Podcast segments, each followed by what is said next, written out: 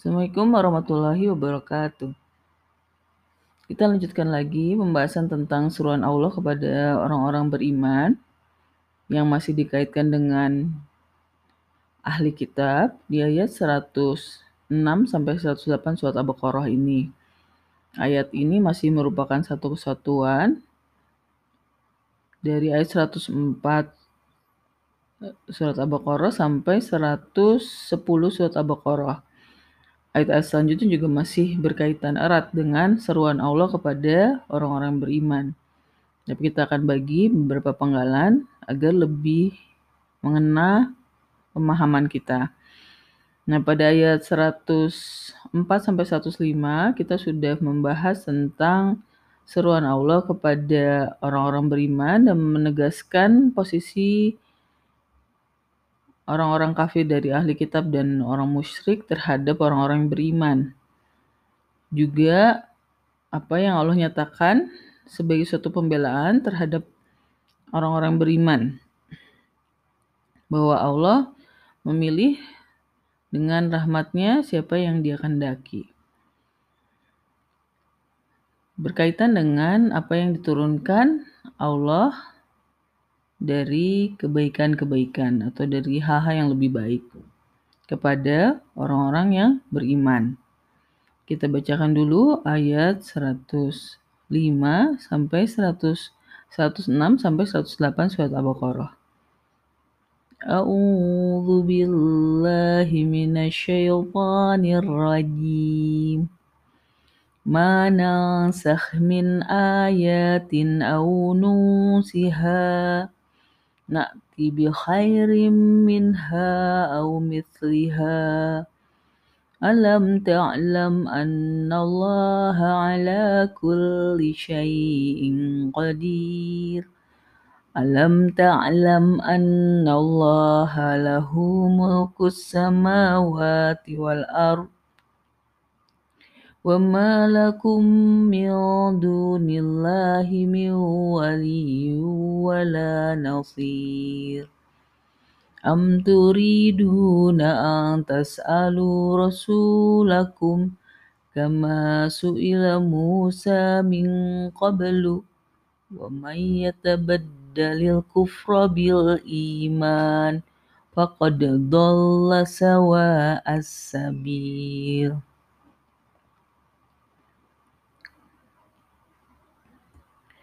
Ayat 106 ini dimulai sama dengan kata-kata ma, kata ma yaitu artinya apa atau yang. Sedangkan kalau di ayat 105 diartikannya tidak. Tapi sama-sama dimulai dengan kata ma.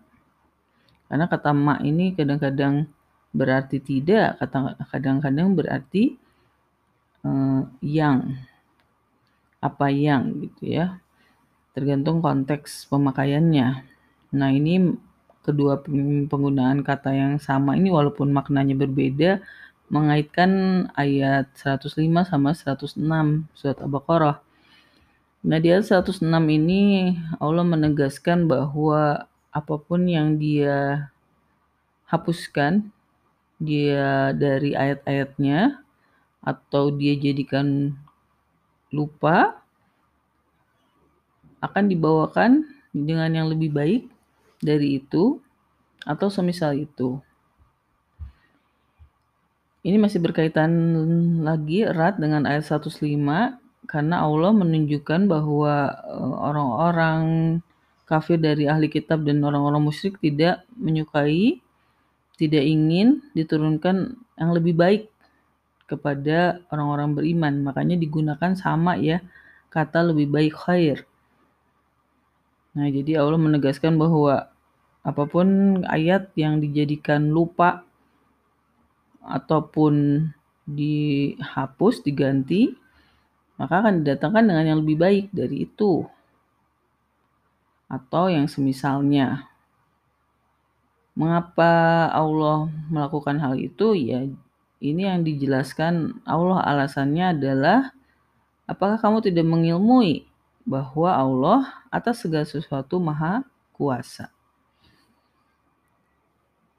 Jadi kekuasaan Allah itu mencakup sesuatu yang berkaitan bukan hanya ya yang kita bayangkan ya kekuasaan Allah itu berarti alam semesta atau diri kita, tapi juga berkaitan dengan ayat-ayatnya.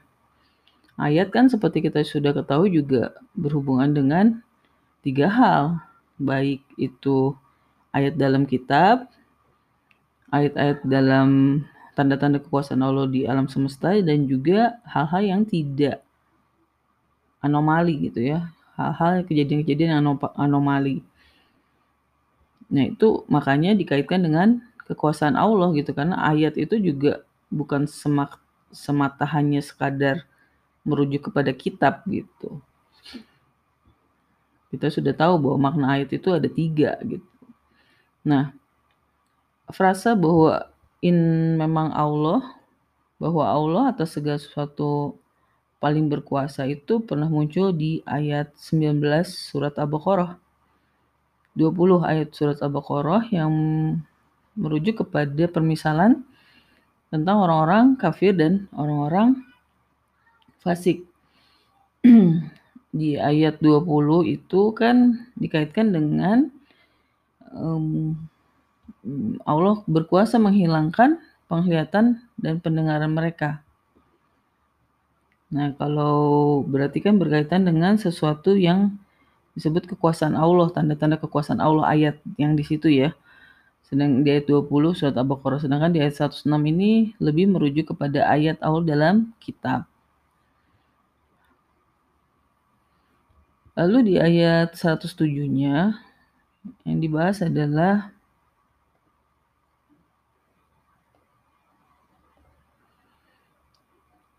masih menggunakan frasa yang sama, alam ta'lam annallaha. Di, di ayat 106-nya kan digunakan frasa yang sama juga, alam ta'lam annallaha. Diulang lagi di ayat 107-nya, alam ta'lam annallaha. Sebagai penegasan, apakah kamu tidak mengilmui bahwa Allah bagi dia kerajaan langit dan bumi. Jadi um, kata mulku, mulku itu kerajaan yang memang dikaitkan dengan kata malik ya, posisi Allah sebagai raja di hari akhir yang pernah kita di hari pembalasan yang pernah kita bahas di surat Al-Fatihah ayat 4 di ayat 107 ini dikaitkan dengan langit dan bumi. Jadi Allah juga menyebut kerajaan bumi, langit dan bumi itu sebuah kerajaannya. Jadi bagi, bagi dia, bagi dia itu ya berarti milik Allah ya, kerajaan langit dan bumi. Kerajaan itu sendiri pernah dipakai di ayat 103 surat eh 102 surat Al-Baqarah yang merujuk kepada kerajaan Sulaiman. Nah, jadi kan Apakah itu berarti kerajaan Allah sama dengan kerajaan Sulaiman? Ya, bukan begitu ya, tapi maksudnya adalah fungsi eh, kerajaan itu kan berarti ada penguasanya gitu. Mirip seperti kerajaan Sulaiman Babilonia. Itu kata yang digunakannya sama. Nah, tapi dikaitkan dengan langit, langit-langit dan bumi.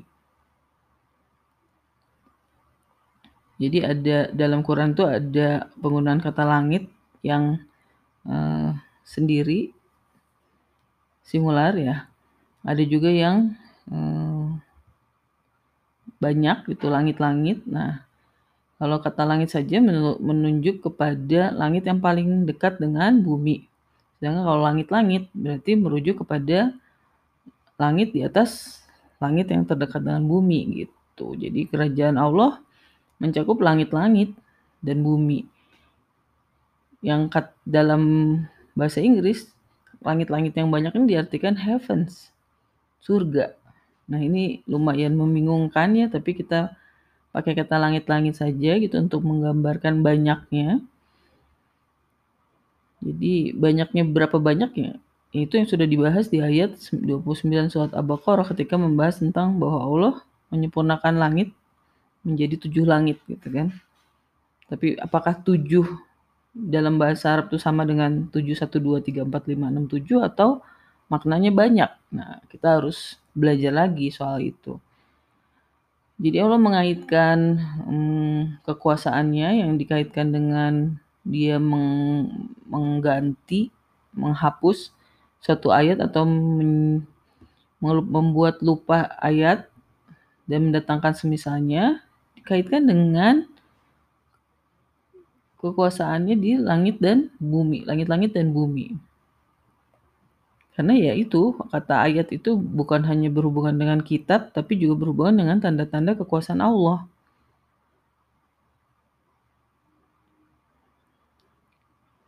Dan dipertegas oleh Allah bahwa selain Allah tidak ada bagi kamu, bagi bagi orang-orang beriman, wali, penjaga, dan tidak juga penolong.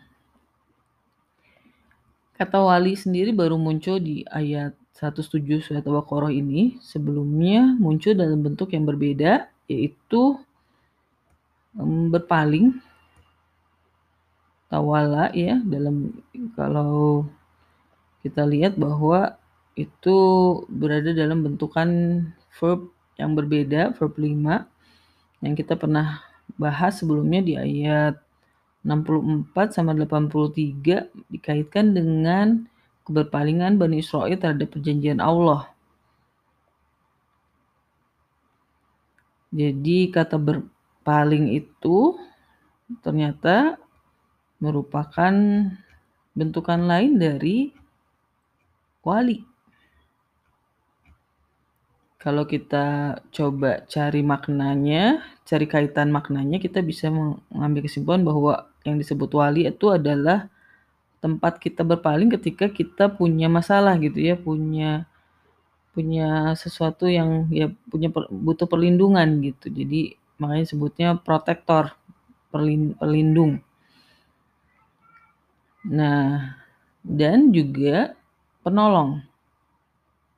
Ini yang ajaib dari bahasa Al-Quran karena beda-bedanya sangat tipis tapi dibedakan gitu bahwa protektor, pelindung, sedangkan nasi, nasirin penolong. Kata penolong sendiri pernah muncul sebelumnya di ayat 48 misalnya ya ketika dibahas tentang keadaan di hari akhir bahwa Bani Israel itu tidak bisa saling menolong satu sama lain. Dan juga di ayat 86 um, bahwa mereka Bani Israel yang beriman kepada sebagian kitab dan kafir pada sebagian kitabnya juga tidak akan ditolong. Jadi siapa yang menolong ya maksudnya Allah yang nolong gitu kan. Allah yang satu-satunya bisa menolong tapi tidak akan menolong begitu. Dan juga e, bentukan lain dari kata penolong penolong ini adalah kata Nasrani. Kata Nasrani itu juga bentukan lain dari kata penolong. Nasoro, Nasoro gitu ya. Ini yang menarik dari ketika kita membaca Al-Quran detail adalah kita jadi memahami bahwa setiap kata itu punya keterkaitan satu sama lain sehingga satu kata itu tidak berdiri sendiri ya maksudnya tidak kata baru yang tidak punya kerabat gitu ya kekerabatan makna karena memahami Al-Quran tanpa memahami kata-kata lain yang saling berkerabatnya agak sulit gitu kita sendiri kan bukan orang yang biasa mm, berbahasa Arab gitu. Dengan kita memahami bahwa kata-kata yang ada dalam Al-Quran itu saling berkerabat satu sama yang lain dengan akar kata yang sama, kita biasa jadi lebih memahami maknanya apa gitu. Karena ini yang yang memang terus ditambahkan juga kesulitan kita adalah ketika banyak bahasa Indonesia yang diserap dari bahasa Arab tetapi arti katanya berbeda dari arti kata aslinya. Seperti misalnya kemarin kita bahas tentang kata ahli. Ahli sendiri kan kalau di bahasa Indonesia adalah orang yang expert gitu. Di bahasa Arab sendiri kan diartikan keluarga atau orang-orang. Nah, ini yang kadang-kadang suka bing membuat bingung ketika kita menjelaskan suatu ayat ke bahasa Indonesia gitu. Makanya dulu banyak ulama yang tidak mau menafsirkan atau bahkan menerjemahkan Al-Quran karena memang bakal beribet gitu kan. Tapi ya tetap harus ada usaha ya untuk membahasakan dengan bahasa kaumnya karena memang ya kita juga harus berusaha membuat orang lain memahami gitu, termasuk membuat diri kita sendiri memahami. Nah, itu memang satu proses yang harus dijalankan. Lalu uh, ayat 108 ini sebetulnya berkaitan dengan ayat 109 tapi kita akan cut di sampai ayat 108 dulu. Karena penegasannya uh, penjelasan tentang ayat ini berkaitan dengan ayat sebelumnya maupun ayat sesudahnya. Di ayat 108 Allah mempertanyakan sikap orang-orang beriman dengan mengatakan apakah kamu menginginkan meminta Rasulmu seperti apa yang telah diminta Musa dari sebelumnya. Dan dari orang yang mengubah, mengganti kekafiran dengan iman, maka sungguh tersesat jalan yang lurus.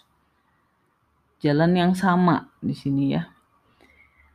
Apa yang menarik dari ayat 108 ini adalah Allah mengaitkan perilaku orang-orang beriman yang mulai, mulai galau karena rongrongan Bani Israel yang mempertanyakan kok bisa ada ayat-ayat yang diubah atau diganti atau dibuat lupa. Padahal kalau memang Allah berkuasa kan nggak mungkin salah ya.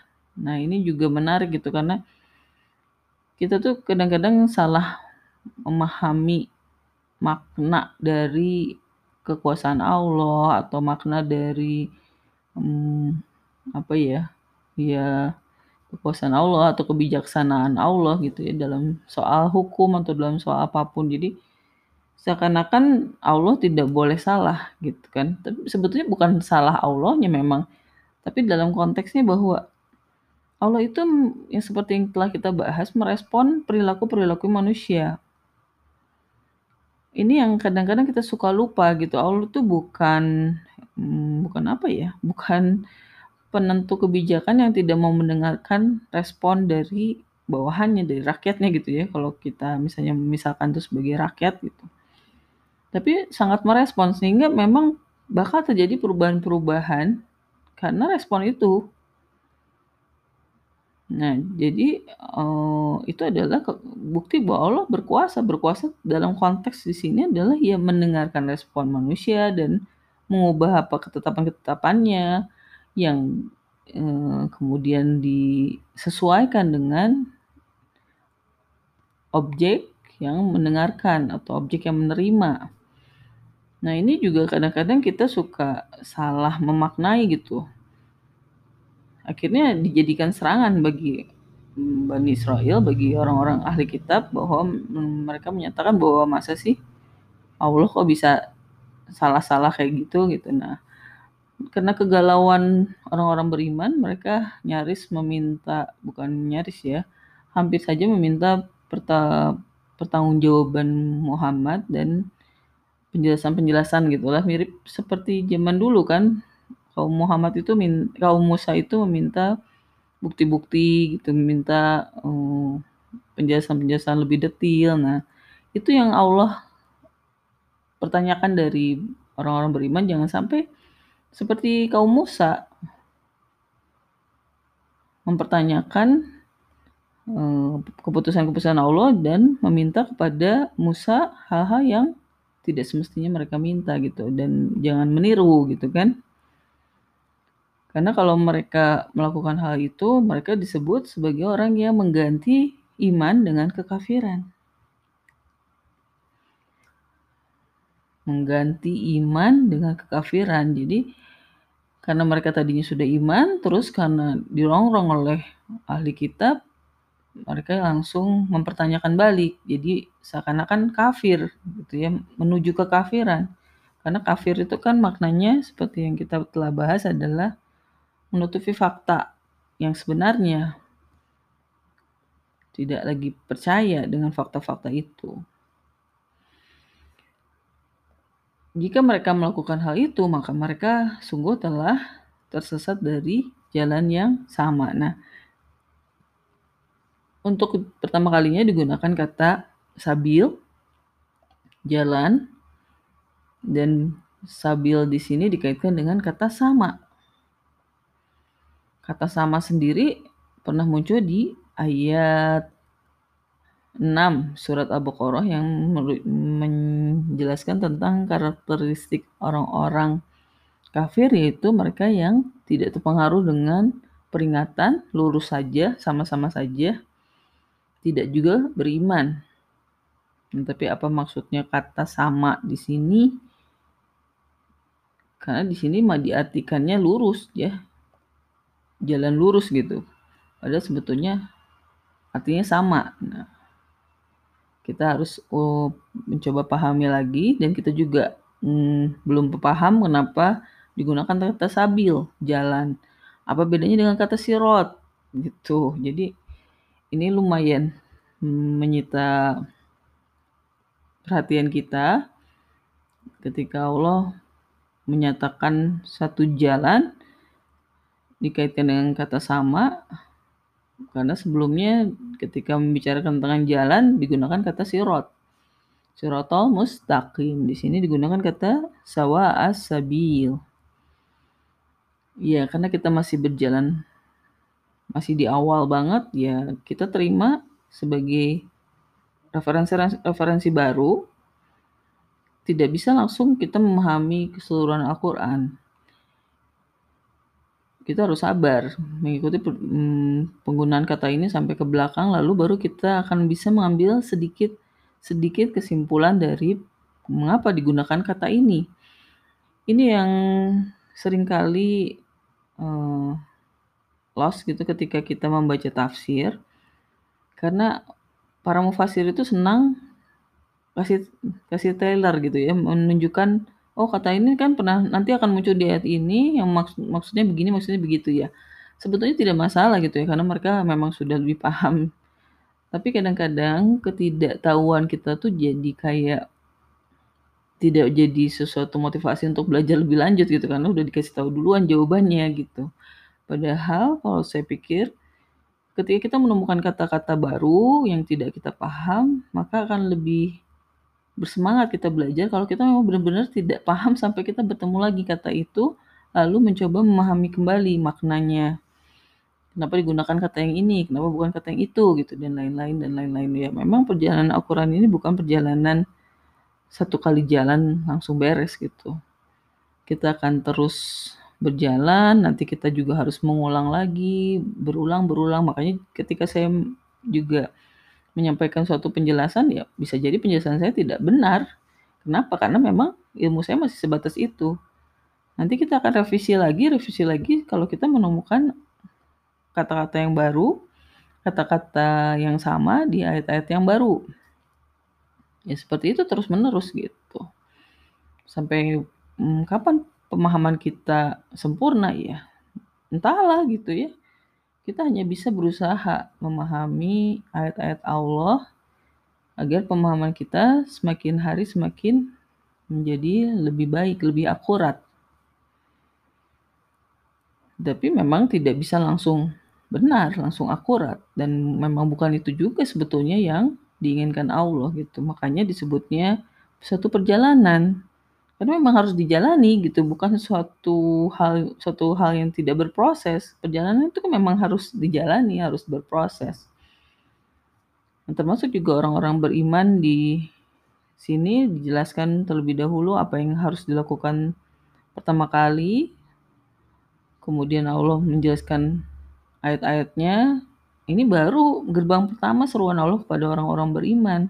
Nanti apa yang Allah ajarkan kemudian ya masih sangat panjang karena seru ya ayyuhalladzina amanu kalau tidak salah ada sekitar 89 kali. Jadi ya banyak sekali pelajaran yang akan kita harus kita pelajari ke depannya. Masih sangat panjang. Ya sebelum kita tutup pembahasan tentang surat Al-Baqarah ayat 104 6 sampai 108 kita ulangi lagi pembacaan tiga ayat ini. A'udzu billahi minasyaitonir rajim. Ma nansakh min ayat min ayatin aw nusiha نأتِ بخير منها أو مثلها ألم تعلم أن الله على كل شيء قدير؟ ألم تعلم أن الله له ملك السماوات والأرض وما لكم من دون الله من ولي ولا نصير؟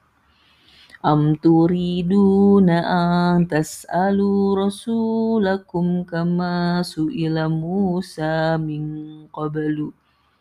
Wa man yatabaddalil kufra bil iman faqad dhalla sawa as-sabil sadaqallahul azim. Assalamualaikum warahmatullahi wabarakatuh.